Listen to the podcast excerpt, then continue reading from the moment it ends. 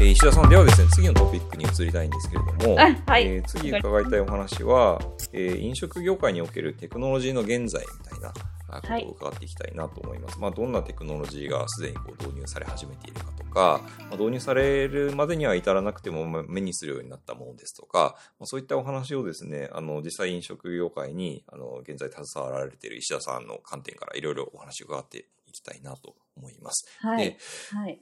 まあ、ちょっといろいろ切り口があると思うんですけど、まずなんかこう、飲食業界におけるテクノロジーみたいなことで、パッと、こう、最近思い浮かぶようなことって何、どんなものがあったりしますかえっ、と、うちは1店舗しかないすごい零細企業というかちっちゃいお店なので、はい。まあ、なかなかテクノロジーがあのなくても回っはいてしまううん規模感ではあると思うんですね。はい。でも、今の時代、はい。一番こういう小さな規模の店でも、えっ、と、取り入れなければいけないテクノロジーといえば、オンライン予約ですかね。ああ、オンライン予約。なるほど。うん。その来店する予約をオンラインで取るってことですね。そうです。うんはい。やっぱりお客様が求めてますね。まあ確かにそうですね。予約取るってなった時に、まあ、はい。ネット、ネットで取れない、電話しないといけないってなった瞬間に、ちょっとうってなる感覚がそう。確かにあるかもしれないですね、すでに。そうなんですよ、うんやっぱり最近は機械損失につながるんうで、ん、なるほど。うんうんオンライン予約は導入しないといけないなという感じですうね。ん、なるほど、なるほど。はい。日本ではちょっとどうだかわかんないんですけど、シンガポールではほぼ全ての飲食店がオンライン予約を導入してます。あ、そうなんですね。はい。なるほど。なんかそれってこう、同じプラットフォームに乗っかってる感じなんですかそれともそのおいえ店お店それぞれ用意されてるって感じなんえでっすか、と、プラットフォームが複数あって、はい、なるほど。それを複数併用していたり、はい。その中からまあ一つ選択していたり、ああ。様なる々ほでどすね。なるほど、なるほど。はい。オンライン予約の仕組みっていうのは、まあ、あのー来店するお客様の利便性をまあ向上させるみたいな側面も結構大きいと思うんですけど、そうですね。はい、そういう意味でそのお客さんの利便性とかお客さんの楽しさっていう意味で他になんかこうテク入ってきてるテクノロジーとかあの、まあ、目にするものとか他にあったりしますかうん、顧客目線でいくと、はいあとはメニューですかね。デジタル、メニューのデジタル化。あーのなるほど、 iPhone とか、うん iPad がメニューになってるところも増えてきてますね。なるほどなるほどあの席にこううんタブレットみたいなものが置いてあって、そうですねそこでこうメニューを選んで、まあ、注文すると、はい。あーなるそほうどですね。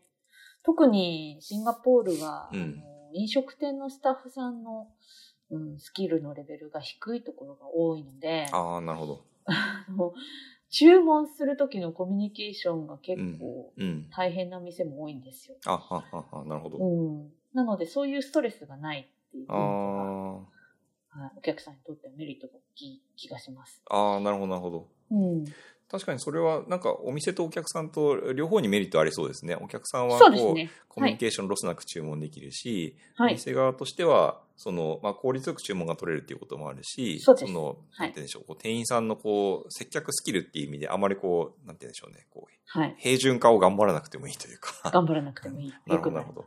はい。うんそして、あの、人員削減になります。明らかにああなるほど。そういうことですね。まあ、自大き動なコストカットです。うん自動注文みたいな感じになるんですそようね、ですねおそらく。はい。うん最近、あの、日本のマクドナルドとか、はい。ファーストフードって、あの、入り口にあ、パネルでありますね。はい。あと、あ予の、約できるとこありますかええ、ありますあります。あと、うんあの、定食の、えっと、大戸屋さんとかは、はい。ええ。もうあの、席に全部タブレットがバーッと並んでて、あ、そうこですかか。ら、はい。なんで店員さんはいらっしゃるんですけど、こう、あの、はい持ってくると、持ってきてくれるっていう役割に。そうですね。変わ配ってくる膳んです係ですようねん、。そうですね。はい。はい。はい。シンガポールはもうすっかりそういう風になってきました。人件費が高いんで。ああ、なるほど。はい。ああはいじゃあ、そのオンライン予約に次いで、やっぱりそのメニューのデジタル化みたいなことも、そうですねまあ広がってきてるって感じなんですね。んもう、あなの、るすほごど。く大きな波として来てると思います。ああ、なるほど。はい。あの、キャッシュレスの状況とかで言うと、どういう今状況なんですかああ、もう、ほぼキャッシュレスですああ、ね。そうですか。ええ。それってもうなそんかれ、はもう、はい。ずいぶん前からなのかもしれないですね。ああ、いつ頃くらいからのご感覚ですか、シンガポールだと。うだろう、もう、4、5年ぐらいにはなるんじゃないですかね。でも、あーえっ、と、まあ、私、シンガポールに来て5年ぐらい経つんですけど、その5年の間にもやっぱり変化はあって、はい。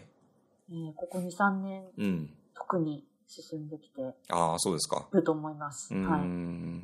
そのなんか、キャッシュレスの決済手法ってやっぱ、日本だと結構今乱立してる感じなんですけど、ちょっとなんか、シンガポールだとどういう状況なんですか、い、くつえっか。と、はいこちらも、はい、乱立はしてるんですけど、はい主に使うのは、あの、クレジットカードの、はい。ペイウェーブというのがあって、あのペイウェイブ。タッチして、うんうん。はい、タッチしてクレジットの、えーとセトルができるっていうああ、なるほど、なるほど。ものですね。ああ、はいじゃあその、まあ、カードそのものをタッチすればいいっていうことなんですね。そうです。あーなはるほい。どで、サインはいらない。なるほど。はい。それが主流になっていますと。あーそうですね。スイカみたいな感じですね。はいはいはいはい。なるほど。はいあそういう感あじとなんはですね。 QR コード支払いですね。ああ、なるほど。はい。それはデビットカードの QR コード支払い。なるほど。デビットカードなんですね。はい。うん、あーうん。多いですかね。うん。あと、は、サードパーティーの、はい。えっと会社がはい QR コードで、はいはい。えっと独自の、えっと仮想あ独自の通貨うん。ポイントみたいなもので支払うとか、なるほそどれ。はいくつも乱立してますけど、はい、ああ、なるほど、なるほど。うん。いや、わかりました。ありがとうございます。はい、支払いの部分ですね。うん。はまあ、い、それも、やっぱりだいぶ変わってきた感じありますよね。そうですねここ数年で。はいうん、もう現金本当に使わないですね。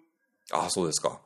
はい、うんなあるほのど銀行のキャッシュ ATM もあのスマホに入れてるカードをかざせばうんお。金が出てきます。あそんなになってるんですね。 はい、だからカードもいりません。なるほど。スマホだけあれば、もう大体なんとかなるってことですね。はい、うん、はい、なるほど。本当かなります。うん。まあ、日本も今回のあの COVID-19 の話であ、まあ、さらに進むかもしれないみたいな話はまあよく聞きそうまですすけね。ど、はい。なるはいほど、わかりました。はい他はなんか、あの、顧客目線じゃなくてもいいんですけど、こういう、はいまあ、その、えっと、まあ、なんていうんでしょう、飲食業側に、こう、入っはい。提供側に入ってくるテクノロジーとかそうですわかんねないですけどはい。はい何か気になるものとかあったりしますかあとはオンライン予約からあのはい紐づくとはい。ころで、顧客管理と予約管理のシステム化ですね。あーはい。これももう、多分ほとんどの飲食店がやってると思います。あー、なるほど。オンラインで入ってきた予約。あまあはいなかなかあの予約のチャンネルの一本化って難しいんですけど、うーん。オンラインもありながら、はい。電話もありながら、ああ、なるあほとど。はまあ直接知り合いからあの予約が入るとかああ、なるほど、なるほど。あるんですけどね。メッセンジャーとかそのはでい来てみたいな。そうです、そうです。 なはるいほ ど。そうです、そうです。ちっちゃい店だとやっぱりそういうのも多いのうで、ん。で、その予約を一元管理できるプラットフォームですね。うーん。はい。そそれれはもそういううまた、ああ、なるほど、はいプラットフォーマーがいるわけなんですね、そういう。もうすごくいっぱいいます。はああ、なるほど。い。そうすると、その、あの、まあ、多種多様な予約を、まあ、一元管理できるみたいなところそうと、ですねさっき、あの、こはい顧客管理っておっしゃってたのは、その、何か、その、なんて言うんでしょう、こう顧客の、えはいっと、えー来店していただいたお客さんに対して、また何かこう、新たにこうプロモーションを打つとか、そういうことにも使えるっていうような。そうですことなんねですか。はい。あーあなるのほど予約のデータが蓄積されて、それが顧客データと、うんあの、同じデータベース上にうん。保存されていて、うんうん、うん。客予約データベースになっているっうてんいううん感うじんですね。ああ、なるほど、なるほで、その情報を抽出して、ど。うん。あの、マーケティングをしていくっていうう、ん、なるほど。ね。なるほど。はい。その辺はもう一般的になりつつあるっていう感はいじなんですかね。はい。うんもう、あの、普及して、複数の競合さんがいろんな提案をしてきてる感じです。あ、そうなんですね。なるほど。はい。他にはもうなんか、こうこう普及、普及してきてる、よく目にするっていう意味で、何かこう特徴的なものってあったりしますか、あとは、この COVID の影響で、はい。飲食店が店内飲食提供禁止になって、あなるほど。デリバリー、テイクアウトをやらなければいけなくなって、はいはい特にデリバリーですよね。あデリバリーサービスを提供しなきゃいけなくなった時ーうんうに、ん。あの、デリバリーのえー運んでくれる業者さんの手配とうんうんかうんうん。をしなければいけないじゃないですか。はい。で、それを今は店内飲食やってないから、はい。まあ今、今まであったうん人間がう、ん。そのデリバリーの手配なんかをマニュアルでやってるんですけど、なるほどこれが店内飲食解禁になった時に、うん。デリバリーとテイクアウトと店内飲食を全部今までのスタッフで回さなきゃいけないんですね。確かになるほど。はい。でそうすると、デリバリーをこう自動的に決済から、受注から決済、それからデリバリー手配までうん、やってくれるプラットフォームを使わなきゃいけなくなるわけなんですようね。ん、なるほど。うん、で、そうすると、そこに強みを持ってるその会社が、うんあの店内飲食の予約のシステムブームも取り込もうとしてくるわけですよ。うん、確かにシステム統合が必要になってくそうるっでてすことですやね。っぱり、あの、インテグレートされないと、うん店側としては管理が大変なので、そうですよね。うんはい。うん。そこでこう予約システムのちょっと様子が変わってきたというか、ああ。今使ってる予約システムじゃなくてえ、えやっぱりデリバリーもうまく管理できる予約システムを使っていかないと難しいかなとか、うん、うんうん、うちょっとんこ。の COVID をきっかけに、はい、考え直さなきゃいけないかなって感じです。ああ、確かに。まあ、ある種、こう、ビジネスモデル自体が、こう、は変わり得る状はい況なので、そそうでのす、ねまあ、うんまあ、企業でいうとこの、こう、機関システムみたいなものは、やっぱりそれに合わせそうでてす。変わらないといけなはいいっていうことなんですよね。そうですね。まさうんにその通りですね。なるほどな。わかりました。あとは、ちょっとこう視点を変えて、あの、まあ、その、はいまだこう導入するには至らないとか、現実味はまだあまあまり感じられないけれども、こう見聞きした、見聞きしたことあるものの中で、なんか面白そうだなって思ったものがもしあったら、ちょっと伺ってみたいなと思うんですけど、どうですかなんだろうなぁあの、なんか結構お店やってると、はい。あの、在庫管理って大変なんですよね。ああ、食材。ううん、ん。のそう、食材の在庫管理、うんで。その在庫管理と、それから発注、はい。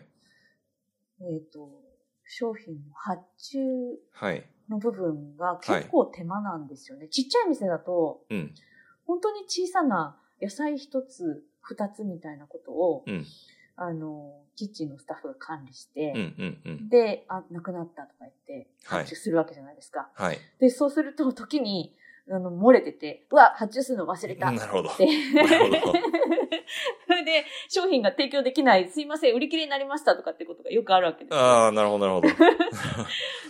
これも、もうスタッフの、あの、レベルのね、あの、知識の足りなさとか、レベルの足りなさとかっていうところから、あの、起因するところだったりするんですけうど、ーん、なるほど、なるほど。うん、そういうところも、あの、 テクノロジーが保管してくれたら、うーん。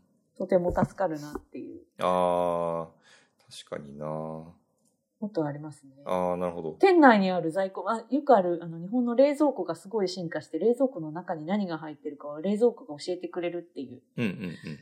ああいうような感じで、店内にあるものをあ教えてくれて、あ、はい。発注のタイミングが来たよって知らせてくれて、はい。発注までかけてくれて、はい、はい、はい、はい、はい。で、自動的に仕入れられて、それが自動的に、あの、計上されてとか、はいはい POS ともつながってとか、確かに、その、えっと、食材を売る側のお店側ともそれでつながっていたら、基本的には、そその在、えっと、こう計画した通りの在庫が常にこうお店の中にあるっていう状態で、まあ、それは実現できそうですね、確かに。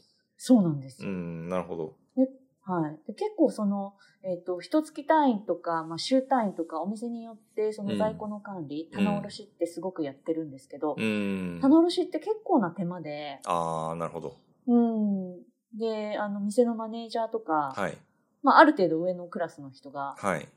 あの、毎週なのか、毎月なのか、店内の在庫をはい。全部チェックして、記録を取って、っていう作業をずっとやり続けてるわけですよ。なるほど、なるほど。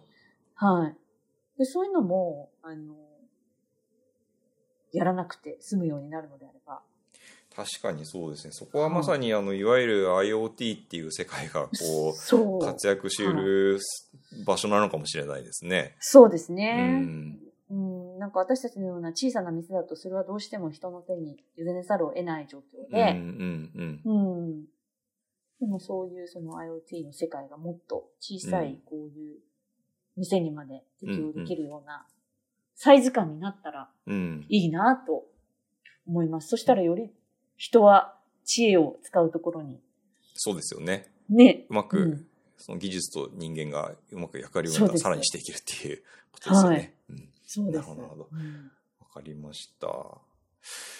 えーっとですね。では、あの、さ、その今のお話は結構その未来に向けてのテクノロジーの使い方みたいな、あの、はい側面も伺い始めたと思うので、えーっと、はいまたちょっとここで、あの、少し話題を切ってですね。で、はいえっと、次のテーマで、あの、まあ、テクノロジーやデータを活用したこう焼肉店の未来みたいなことをですね、いろいろちょっとディスカッションしてみたいみたみたいなとえー思います。はい。はい。